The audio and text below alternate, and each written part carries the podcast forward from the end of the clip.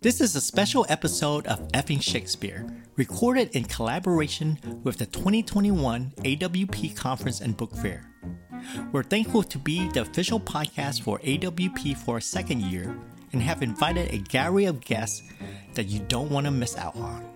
As always, please subscribe, rate, and review so we can continue to bring you interviews of amazing writers sharing about their amazing work. Enjoy.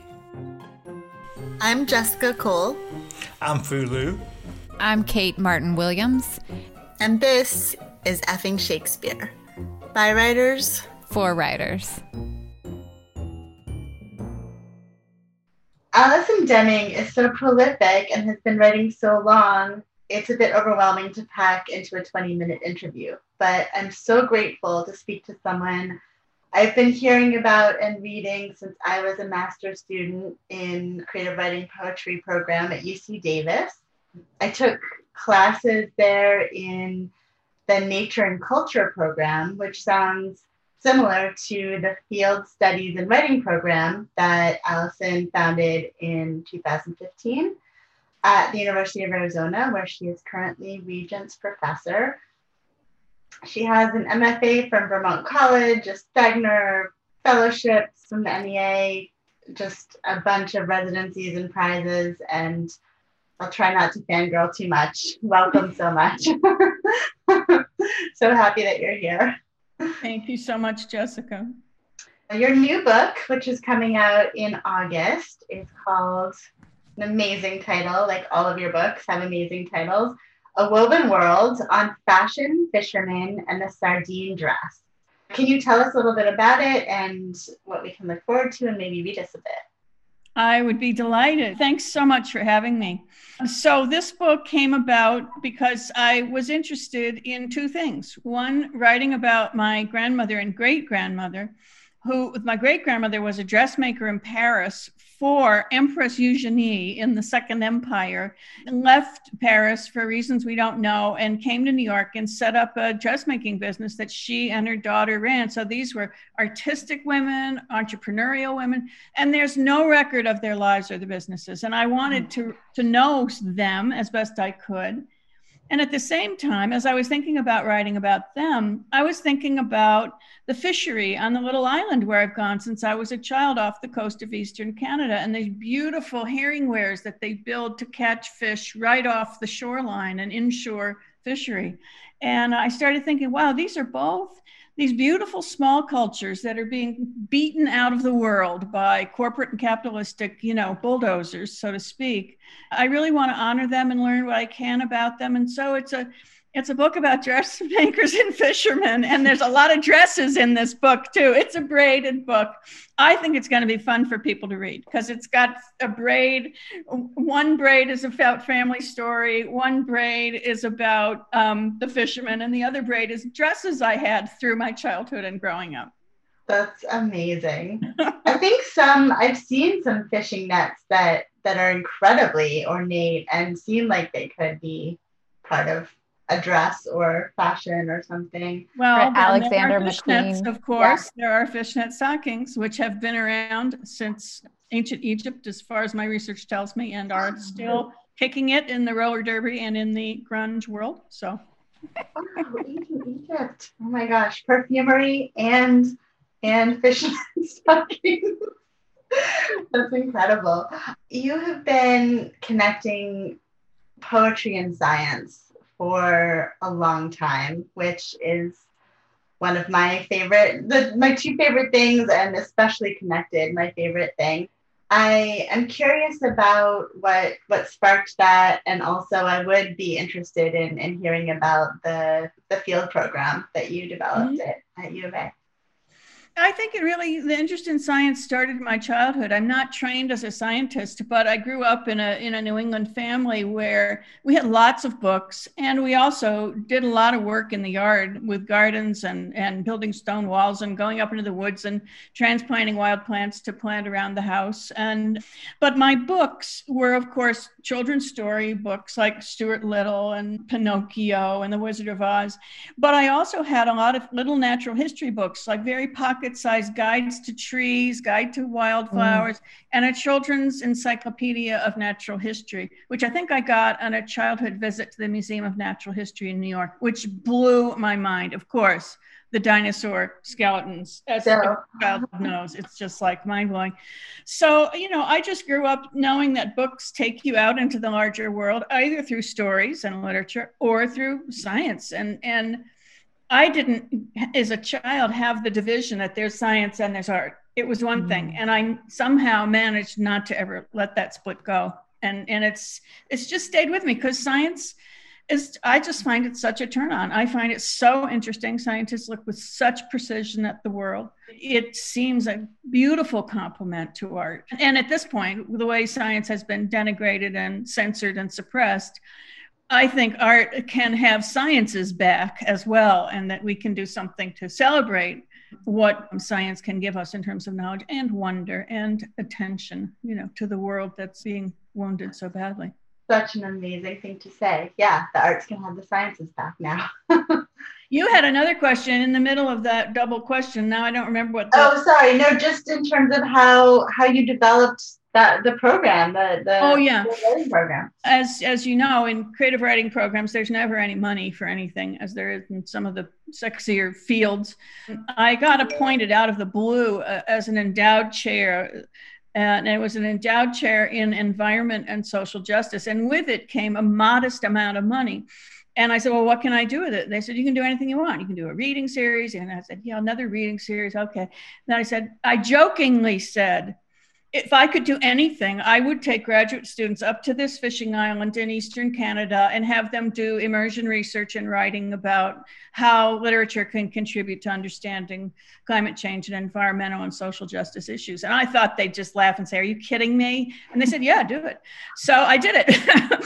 And then they liked it so much that they said, well, we'd like you to develop another program in the Southwest, and we'll give you a little money to do that. So the program up in the Canadian Maritimes is over. We've been in it for 5 years. And now we have one that runs in the borderlands of Arizona, so that those students spend 2 weeks in immersion doing research and working with some marginalized youth who are doing ecological restoration on the land, and also going to some of the humanitarian organizations that are doing things like putting water stations out for the migrants, you know, to help them survive on their journey. And so then they, you know, write about their experience of being down there. So we're turning their attention and their skills to being bearers of witness of what's happening on our weaponized border. And so it's been a great program. We're always, you know, scraping for money to keep it going, but it's been really inspiring, and we love it. And I hope other programs will start doing things like this. Hopefully with the current administration, we'll get some more funding back into our arts programs. Yes. Possibly, and education. Education and science. And science, I know. Yeah, there's a chance. I mean, we're certainly in a much better situation than we were. And also for more humanitarian policies about the border, I'm hoping, and pathway to citizenship, et cetera. So, yeah. Absolutely. Yeah, I mean, that... Your ability early on struck me, and I feel like that you were in a cohort of writers I was reading in the 90s, because that's when I was coming of age and starting my becoming a writer journey in a more academic and formalized way. But for me, it was the women who were doing work of Patty Ann Rogers and Barrett. Oh yeah, Barrett. She's from my hometown, which I brag about. Oh, I loved her so much. Also, I really recommend now Kathleen Jamie, the Scottish writer, who's both a poet and a nonfiction writer. She is brilliant. I love her, Kathleen. I was going to ask you who else you recommend. And of course, Rebecca Solnit, who's a little bit more journalistic, but also brilliant. Amazing. And Pam Houston, who you may have worked with up there. I did mention her. Yes. Oh my God. Thrilling, yeah. Gretel Ehrlich. I mean, and now, we're starting to see some writers of color come into the genre. Laurette Savoy, her wonderful book, Trace. And my former student, Francisco Cantu, who wrote The Line Becomes a River about the border. So I know that title. Okay. Yeah, it's a great book. A great former book. Student? Oh, neat. Yeah, yeah. So we're seeing diversification finally coming into the environmental writing, which is, it's been slower in this genre than, you know, in poetry and fiction, but it's happening, I think, now. So Drew Lanham. I was wondering, because I realized it could be sort of an artificial view of things, because it was just when I was becoming more sentient about everything that I felt like all these writers were available to me. But was there, I mean, from what you just said, I'm guessing not, but it seemed to me at the time that that was the poetry plus science, or creative writing plus science, nature / ecology, environmental restoration, was a space that women could carve out a place for themselves in the 90s. Is that true? Yeah, I think there were a lot of women, you know, because of their particular interests and empathy for the natural world, you know, which is deep and long in time, is part of it. And I think it was easier opportunity for women than it was for writers of color, because what was considered nature writing wasn't considered, you know, issues of environmental justice, issues of, you know, who's suffering the most from climate change, you know, disadvantaged communities of color, hello. So no longer could we separate the issues of conservation and environmental sustainability from environmental justice. So I think, you know, rethinking what is nature writing to be more capacious in opening up to these concerns that we feel so keenly now has begun to open it up to writers of color as well. Or they've just, I mean, it hasn't opened and they have, you know, helped to redefine what it can be. So it's really cool. And again, I feel like you were one of the, I mean, again, I could be missing a whole bunch of people. You were one of the early, at least women that I was reading, and I think writers at all, who were linking environmental justice and talking, you know, Carolyn Forche, linking the political with the personal through landscape. Yeah, now it's kind of ubiquitous, but when I was starting to do this, I kind of had the feeling people were sort of looking like, you know. I mean, I really want to ask you about that. I mean, your early chapbooks of, you know, the girls in the jungle, what is it to survive in the arts, which is an amazing title and unfortunately still relevant, and your collaboration with your daughter. Yes. Renamed. Yes. Yes. Both the daughter and the book, which is Anatomy of Desire, Mother-Daughter Sessions. So with that, was that coming out of trying to carve out that space of specifically writing about place and writing about the environment, or was it more broad and about being a woman artist in the world in general? The project with my daughter, you mean? Or yes, and Jungle. Girls in the Jungle. Well, those books came out. Well, Girls in the Jungle, we had an exhibition in Tucson in whatever year that was, 1991, I guess, where it was an exhibition of work by the Guerrilla Girls, you know, this subversive group that were trying to hold exhibition and curators accountable for their lack of representation of women. And so they came out to do this exhibition, and I was invited to give a little talk. And so I just, you know, it was one of those things. I had no time, I was really busy. And I wrote this list and we had a small feminist press, Cori Press, that was just starting up in Tucson. And they were looking for their first project, and they were there. And they said, we want this, we want to publish it. And so that was their first publication. And so that was really exciting. But I certainly had felt it's easy for women to take the dismissals and the ridicule and the harassment, whatever's going to come their way, to turn them away from their own ambition. It's easy to be shut down by that. And I wanted to write something that said, listen, man, if you want this, here's here are some tips from me that may help you keep it going. You cannot use that stuff to silence you. You have to use it to energize yourself, sort of in resistance to all the BS that comes your way. You know? And so that's where that one came from. The one with my daughter was, I can't remember how we decided to do it. She I think she was in an MFA program. She's a visual artist. She said, Mom, we should do something about desire, because as a young woman, I had worked for Planned Parenthood for a decade, and I had done a lot of sex education. And so I was not at all squeamish about talking about sexuality with my daughter. And I came of age in the 60s, so I also had a fairly freewheeling time, shall we say, in those days. So thankfully, pre-AIDS and everything, it was great. However, but we talked quite openly about sexuality, and people are always saying, well, you and your daughter can talk about this stuff. And we said, yeah, well, I can't talk to my mother about anything, everyone would say. And so we said, all right, let's write something in which we push each other to find the edges of our discomfort, because there is the inherent maternal drive to protect your daughter, where you don't want her to make some of the stupid choices that I may have made, as a young woman. You don't want her to be victimized. On the other hand, you want her to have, to embrace her sexuality and enjoy it and find pleasure in it. And it's a very hard place to be as a mother. Where do you exert the control without putting her under surveillance or just suppressing her and making her feel policed about her own sexuality? So we wanted to tease out those tensions and limits and push it to places where we were like, ooh, I don't want to hear that. And so that's kind of what we did in that project. It's like, great. Okay. Yeah. So cool. I have a son. Kate has a son and two daughters. So I have a different set of challenges. You do. You do. I do.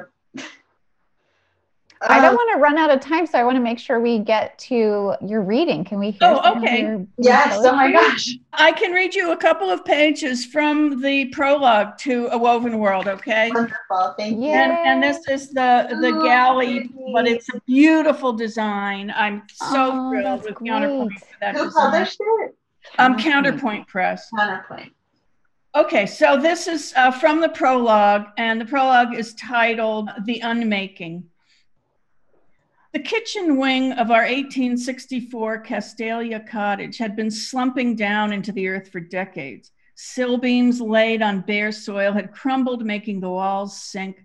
The shelves that held our dishes and glassware had tilted wallward. The floor listed and rippled like a funhouse. A gap had grown between the kitchen wing and the main house, inviting rain, mice, and fearsomely huge black ants to run rampant, each in their season. After my parents were gone, stewardship of the summer place became the price I paid for spending a few months each year in the Canadian Maritimes. The house, on the other hand, spent the whole year on the stormy seashore of the Long Bank, battered by wind and rain and snow and ice, saturated with fog and salt air, invaded by mold and mildew. The roof shingles were busting up from where the old brick chimney sieved creosote into rainwater and snowmelt, making gruesome watercolor abstractions on the ceilings. And while the old fieldstone cellar walls held generally upright, one corner had caved to external forces. The house was unmaking itself. Half of my neighbors told me to finish the job and tear the whole thing down. 150 years is long enough, they said. The other half said, how could you tear that house down? It's been here 150 years.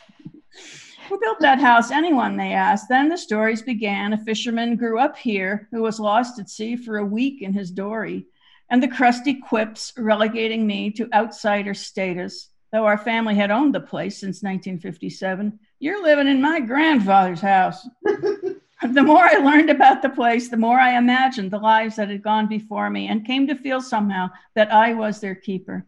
I knew the house would not go down on my watch, at least not the whole of it. I had the kitchen wing torn down and hired Larry Small to reno what remained. New windows and doors, gut out plaster, insulate, new pine, tongue and groove boards for the walls. No kitchen, no bathroom, a camp sink. It will become an art studio for my daughter, who plans to keep our family story moving forward in this place. Demolition has its pleasures. In 2 hours, a backhoe and dump truck can turn a house into a vacant lot. A few bites through the roof, a few scoops of lath and plaster, smashed windows and linoleum, and the wing was smooth to bare dirt, an open space on the land as it had been before the cottage was built. The demolition was catharsis. All those years of dithering about what to do with the ruin, all those years of family argument and avoidance and lack of resources, financial and emotional, gone with the dump truck rumbling down the road. Maybe there were ghosts from the family before us who felt the relief as well. I don't really believe in ghosts as apparitions of the dead, but our dead do live with us as specters in the mind. What do they ask of us? It seems, at the very least, they ask for stories that will hold them among the living. This is no less true for our ecological losses than for our familial ones. Oh, thank you so much. Such a pleasure. I'm so excited for it. Oh, I'm so excited that you're excited. I'm really thrilled to have this book come out. And what's the pub date? August. It's available for pre-order now at Counterpoint and the usual places, but the actual pub date is in August. So, well, best of luck with the book and with the new puppy. Yes. Now I see why you named Coco Coco. Yes. To your ancestor. Coco Chanel shows up in the book a couple of times, so that's my puppy. So great. Thank you so much, Allison. Such a pleasure. Thank you, Jessica. What a pleasure. Thank you so much. Have fun, everybody. Bye. Thanks, you too.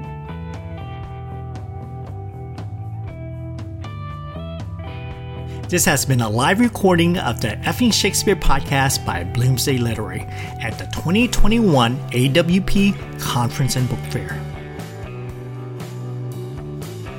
Effing Shakespeare is a production of Bloomsday Literary in association with Houston Creative Space, hosted by Kate Martin Williams and Jessica Cole, and produced by me, Fulhu. Our trusty and hardworking intern is Sanviti Sadam. Please subscribe, rate, and review wherever podcasts are found. Ooh, you sound like a dad. our producer dad. Yeah. All right. Keeping us in line. Yeah. Thank God for Foo. We're the puppies in this situation. We're all the puppies. All right. We could start.